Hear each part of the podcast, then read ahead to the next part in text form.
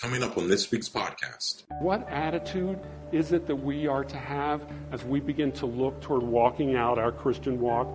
And that attitude is to follow God in such a way that the difference between our old life and the new life is uh, on the same order as the difference between death and life again. Stay tuned for more.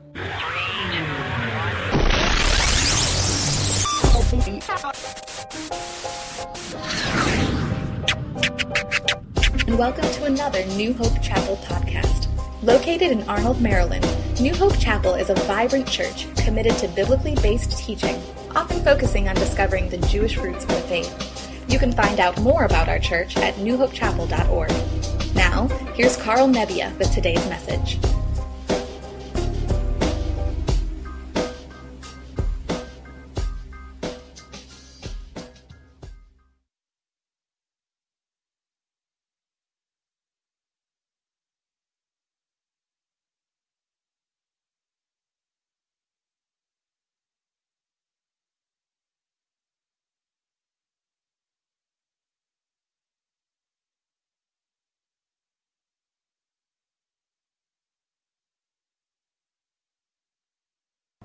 This morning I'm going to start off uh, kind of uh, summarizing where we've been. I know a lot of you uh, have been uh, here some weeks and gone other weeks. So I'm going to start off by summarizing what we've been teaching out of 1 Peter. I'm really grateful to Steve and Julie and Justin uh, as they have been ministering over the last few weeks. And I want to start, uh, or Steve started us in 1 Peter chapter 1, uh, calling our attention to the living hope that we have.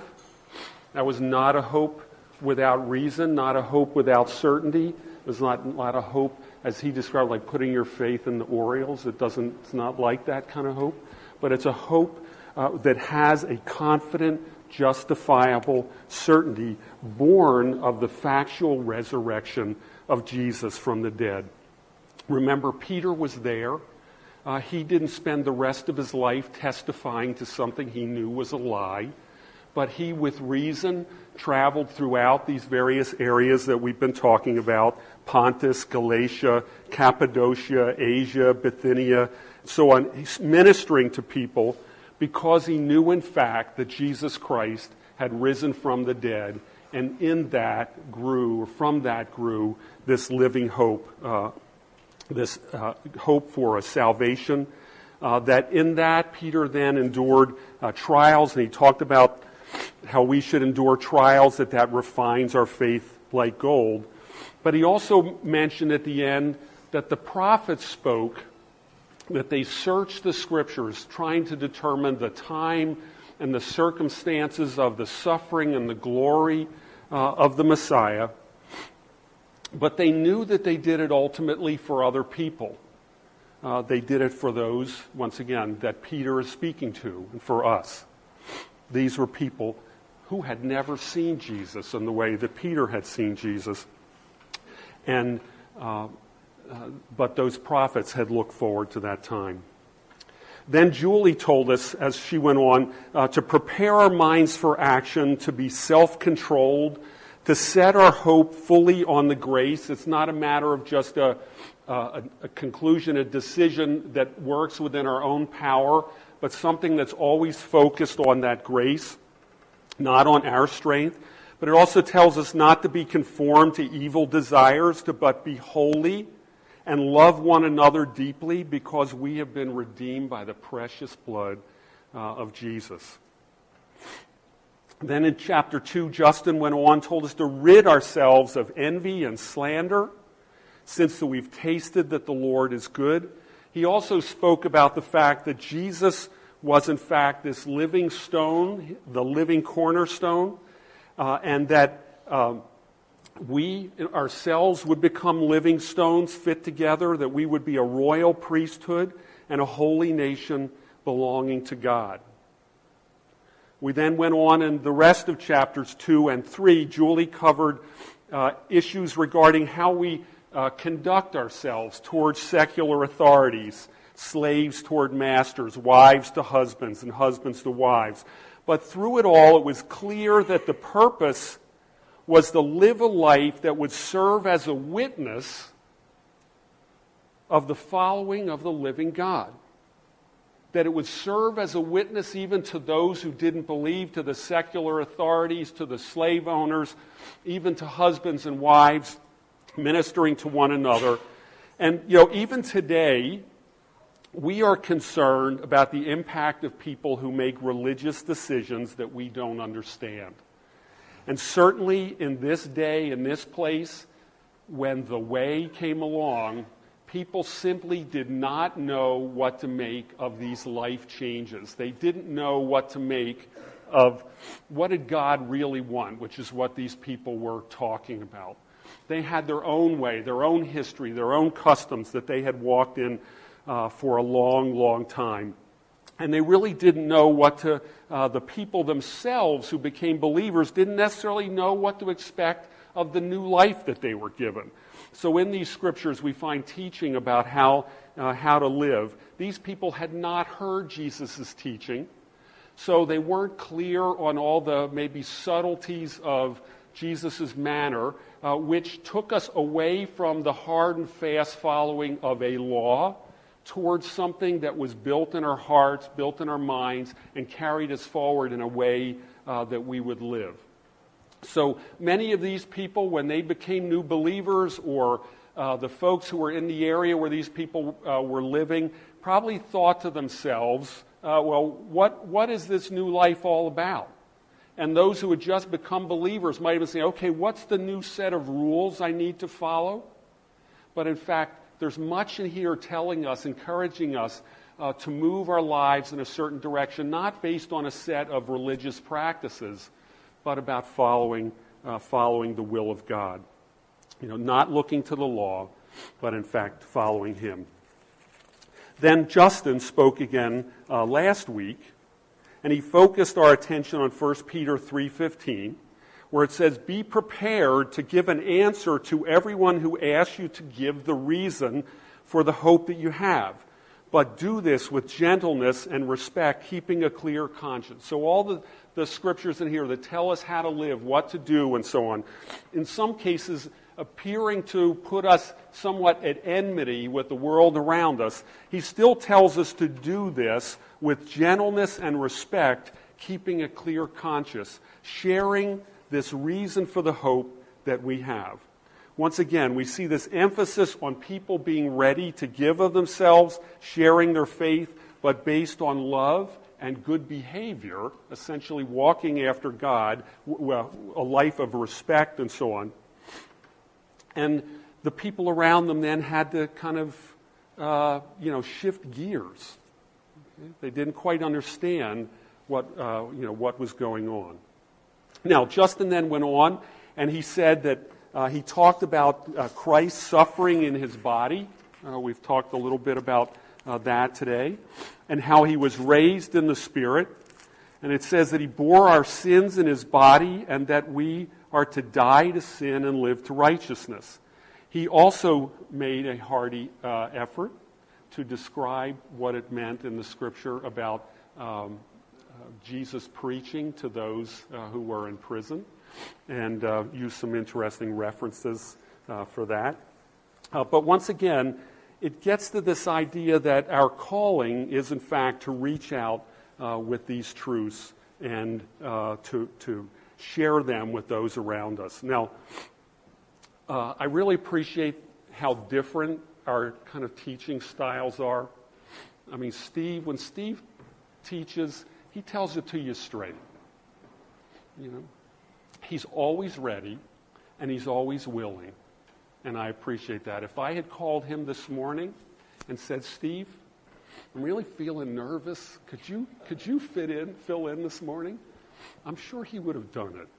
Because That's who Steve is. And I really uh, appreciate that about him. Julie, on the other hand, brings to us. She combines this understanding of Greek and Hebrew with an honesty and a joy uh, in personal experience. So, for good or for bad, we do get to hear a little bit about their children. And, uh, uh, but Julie brings this wealth of of experience and just, you know, so much, uh, you know, joy and honesty. Justin, on the other hand, uh, speaks to us clearly as a shepherd, uh, and he searches and studies passionately, uh, always seeking to find out what the truth is, the true intent of the Scripture, uh, through words and cultural understanding. Uh, and last week, for instance, he told us about the parallels of the Scripture in 1 Peter uh, with those in the Epistle to the Ephesians. And then he discussed the Greek words that link to the, the, the, concept of the rock, you know, which of course Peter was named that. And he noted the city of Petra, uh, that name in fact coming from uh, a word for the rock. Uh, rock. So uh, I, on the other hand, am a little bit different. I always find myself really pressed for time uh, to set aside for all the studying. I am not a Greek uh, or Hebrew scholar. Uh, I'm not sure I'm an English scholar, uh, but I, I've, been growing, having lived with English teachers and stuff most of my, my life. Um, so, what I try to do generally is add in uh, some pictures and stuff to add a little bit of meaning and authenticity uh, to what I do. So, I'm going to start off today. Let me see if we're going to work here. Are we not going to work? No? Do I need to push this button first? Hmm? First, can we just go to the next? Okay. You want to give this a try? I did, I did put the batteries back in, but the back is loose. So, so this is a picture of the, the, uh, of the city of Ephesus. Oh, back, back. You jump back, back, back. Yep, good. Okay, we're going to try it again. Okay. Sorry, I must have pushed the wrong button or. It's behaving. Okay. Do I need the cover? No. Okay, good. Okay, sorry for the mix-up. Uh, so this is Ephesus. This is actually uh, called the Library of Celsus. And uh, somehow I lost the rest of the word Ephesus, but so much for electronics. Uh, so, oops, am I going the wrong? Uh, Oh, there's my problem. I was going the wrong direction. Okay, and as you look down the main street of Ephesus, there is the library of Celsus, and a very handsome character sitting on the right uh, in a classic Where's Waldo uh, thing. And uh, uh, so, had a little bit more hair then. Uh, so this is the library of, of Celsus, so everybody knows here's a little bit of authenticity. This is what Ephesus really looks like, uh, regardless of what you think you may have read in the scripture. And then Justin also talked about the city of Petra. And the city of Petra was kind of a way station between Babylon and uh, Egypt. So it was a hub uh, of commerce, a hub of culture. And just like, let me just step back here, just like you see here in Ephesus, there's a lot of influence of uh, the culture of the Greeks and Romans. Uh, we also have that uh, in Petra because all these cultures were kind of passing through there. Uh, and it wasn't Petra, the city of Petra was actually lost for probably 1,500 years or more until 18, I think it was 12, a Swiss explorer uh, rediscovered the city of Petra and the Bedouin people who were kind of living there. And uh, this was captured in the Indiana Jones movie. And as you see, once again, the Greek and Roman influences. Once again, a classic uh, uh, actor there in the middle and uh, displaying the authenticity and showing with the red hat with the P on it a true certainty and hope, uh, in baseball terms anyway, uh, for the Phillies, not the Orioles. Uh, but anyway, so this is, this is what Petra looks like. Once again, tremendous Greek and Roman influences. and we know that those people, as Justin explained last week, uh, were not particularly a, uh, a good people. I mean, they had many perversities in their, uh, in their lives, uh, but they were certainly an intelligent and encultured people. Uh, but uh, anyway, so we've been talking in, about the people that Peter was speaking to, and here's a picture instead of Cappadocia, which is one of the pictures. Okay, Cappadocia uh, is in Turkey, in kind of the mid to northern parts of Turkey, and it is a land actually cut out of volcanic uh, rock. So, as volcanoes at some point in history were spewing out their uh, their, their lava and it hardened, it hardened into these shapes, and the people who moved in there essentially carved their houses, carved their homes out of this volcanic uh, rock. Uh, here's even a better look at the traditional components of uh, Cappadocia. Once again, it looks more like a moonscape. Excuse me if I'll get out of the way here. Looks more like a moonscape, something not in uh, Harrison Ford's uh, Indiana Jones series, but more like uh, you know Han Solo in uh, uh, the Star Wars era. And so this is a, this is a people used to rough living.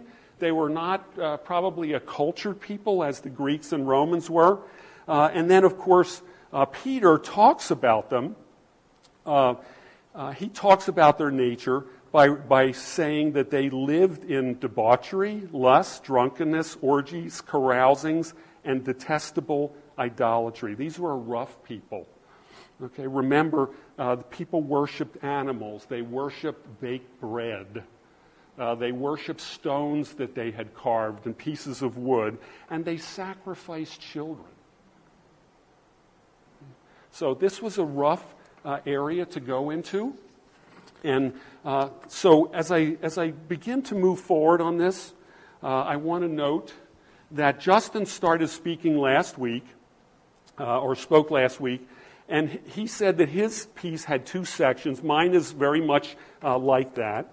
And in uh, 1 Peter 3.18, it says, For Christ died for sins once for all, the righteous for the unrighteous, to bring you to God. He was put to death in the body, but made alive in the spirit. So, uh, in Jesus' suffering that we see, he was put to death in his body, made alive in the spirit. But then it goes on in 1 Peter 4, and it starts off with something that kind of lines up, sort of, uh, and refers to that same portion. It says, Therefore, since Christ suffered in his body, once again, he was put to death in the body. Arm yourselves also with the same attitude, because he who has suffered in his body is done with sin. As a result, he does not live the rest of his earthly life for evil desires, but rather for the will of God. So this is a little bit this is a little bit difficult here because we see that Christ was put to death in his body, but then he was made alive in the spirit. And then it says we are to arm ourselves. Once again, that's another one of those active terms uh, we've had throughout this portion of the scripture uh, that we are to take some action. Once again, it's not taking an action that relies on our strength, but it takes uh, an action that's driven toward uh, the Lord Himself. So arm yourselves with the same attitude. So it's important we understand what, what is that attitude? And then it goes on because he who has suffered in his body is done with sin, and as a result, he does not live the rest of his earthly life for human desires, but rather for the will of God. So, who is, who is the he? Any guesses?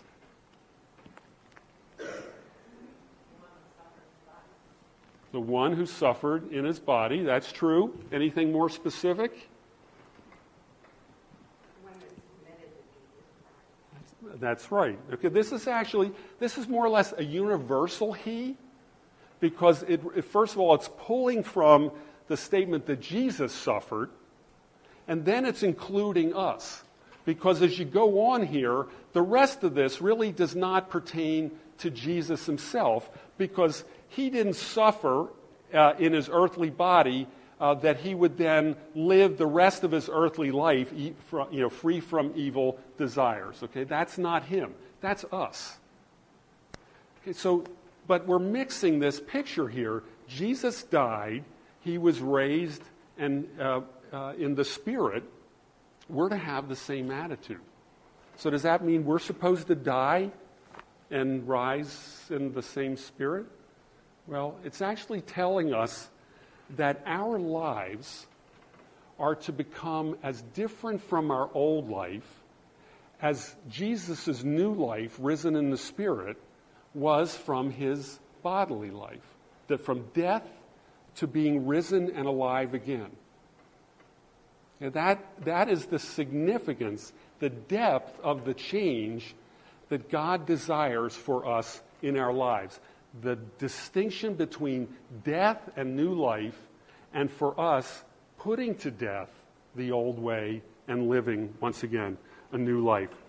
Now, it says in uh, Romans, I'm going to go to Romans 6, and if you'd like to go there with me, that's, that's fine.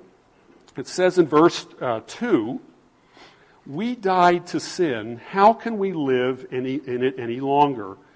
Or don't you know that all of us who were baptized into Christ were baptized into his death? Remember, uh, Justin also read this uh, scripture last week, and we talked about it during our baptism. That in fact, uh, we're not saved by baptism, but in fact, we're saved by the resurrection. As we, as we are baptized, we are saved by his resurrection. Once again, that's where our living hope comes from. So, all this is kind of tied together once again into one of these uh, great symphonies of God. And it continues. Um, we were therefore buried with him through baptism into death, in order that just as Christ was raised from the dead, uh, excuse me, that in order that just as Christ was raised from the dead through the glory of the Father, we too may live a new life. If we have been united with him like this in his death, we will certainly be united with him in his resurrection. Once again, the death and the resurrection. That's what we're linking to our lives, uh, once again, uh, dying with Him, being buried in baptism, raised again uh, once, uh, to new life. So that the body of sin might be done away with, and we should no longer be slaves to sin, because anyone who has died has been freed from sin. Now, if we died with Christ, we believe that we will also live with him. For we know that since Christ was raised from the dead, he cannot die again. Death no longer has mastery over him. The death he died, he died for sin, died to sin once for all, but the life he lives, he lives to God. In the same way, count yourselves dead to sin. So, once again, back to 1 Peter, when we look at ourselves and we take on that same attitude, as Jesus was dead and he rose again, we are to count ourselves dead to that fleshly life, but alive to God in Christ Jesus. Therefore, do not let sin reign in your mortal body so that you obey its evil desires. Do not offer the parts of your body to sin as instruments of wickedness, but rather offer yourselves to God as those who have been brought from death to life and offer the parts of your body to him as instruments of righteousness. For sin shall not be your master because you are not under the law, but under grace. Remember, our hope uh, is in his grace. Now, uh, Peter then goes on and says, of course, referring to uh, the people who uh, uh, lived in that area, he says, first of all, in verse 3 of 1 Peter, it says, For you have spent enough time in the past doing what pagans choose to do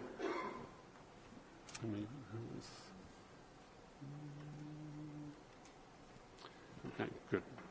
Okay.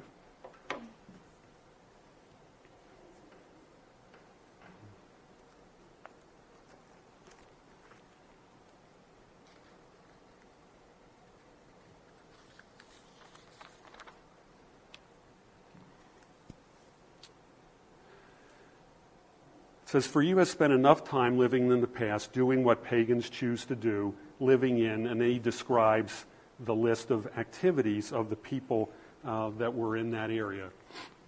Now, then he says that they think it's strange that you do not plunge with them into the same flood of dissip- uh, dissipation, and they heap abuse on you.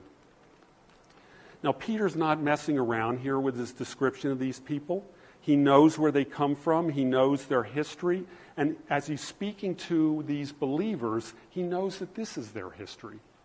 Okay, so he's speaking very direct to them. When I was young, uh, my family was very careful about the words that they used.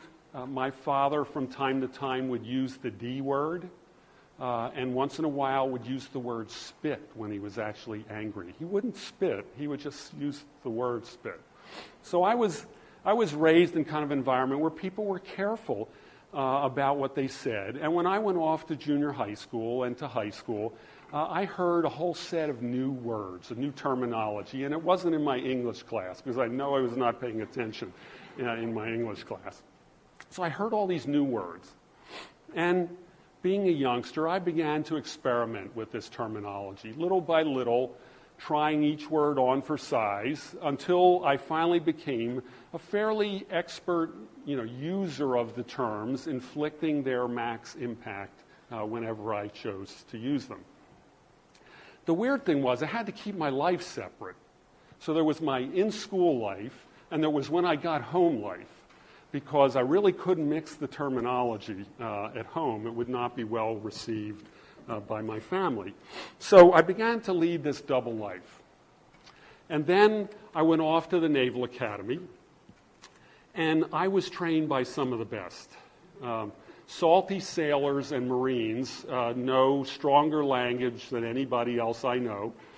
And uh, I became a complete expert uh, to the point where you actually needed a filter to be able to understand what I was saying, to be able to filter out the words in between the words so you could actually put a sentence together. It's sort of like uh, today, young people often use the word like in between each word, and that if you're always hearing the word like, you can't understand anything they're saying. Well, my, my salty language so infiltrated my sentences, you really needed to be able to kind of sort through those words in order to get to what I was actually saying.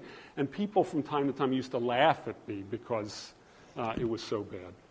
And then when I went home, it became really hard to keep it all separate my brother chewed me out one time for using word. He said, You were out to Christmas shopping. He said, You better not use that word at home. And I thought, Well, I'm not even sure I know what that word means.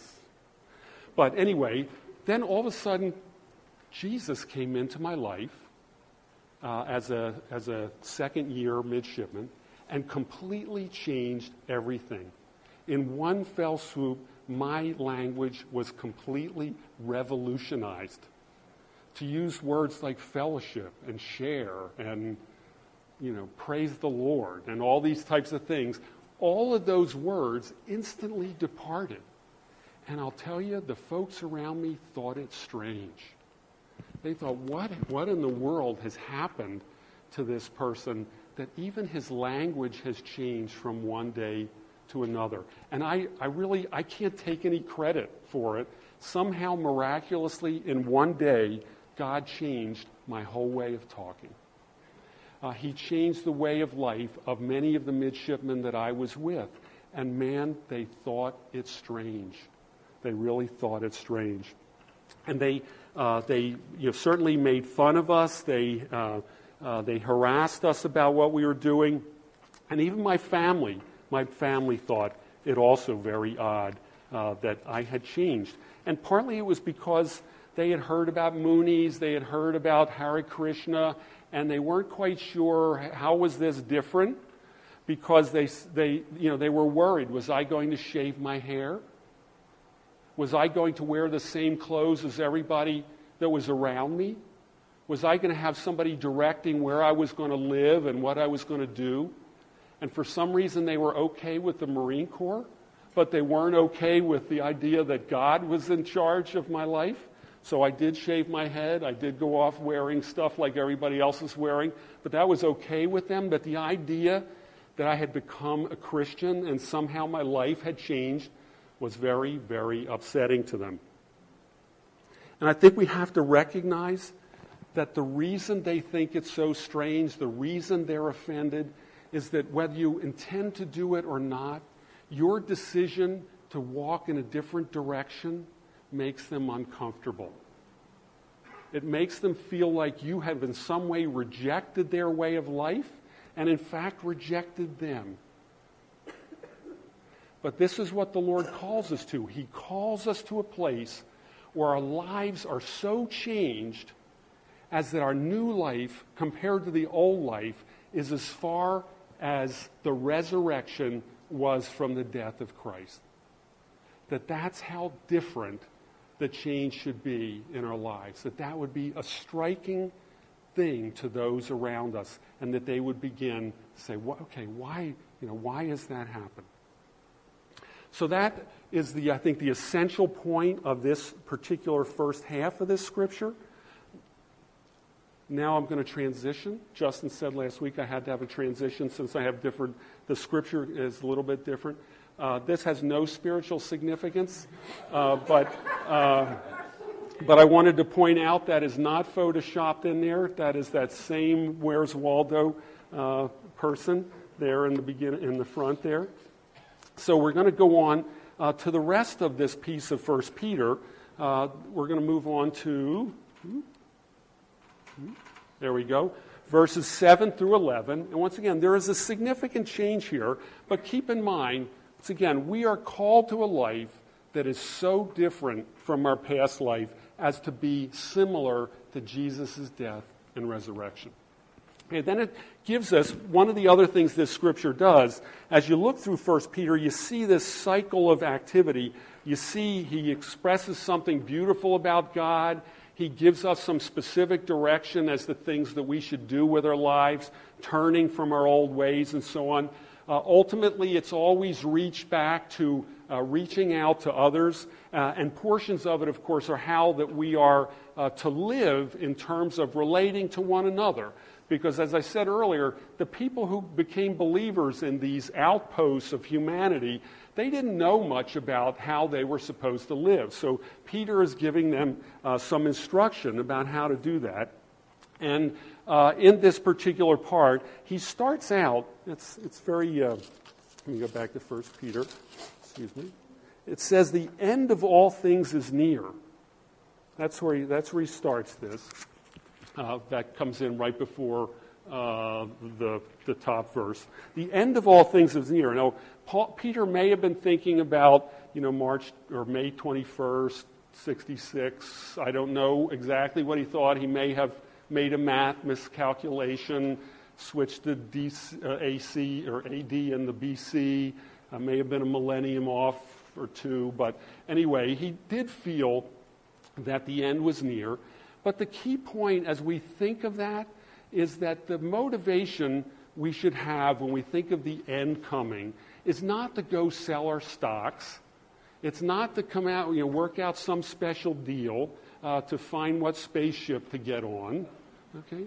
The, the motivation there should be to live for the will of God, okay? to live for what God wants us to do. Once again, separating our new lives from our old lives as far as the resurrection was uh, from the death. So it goes through a series of steps here that I think are beautiful.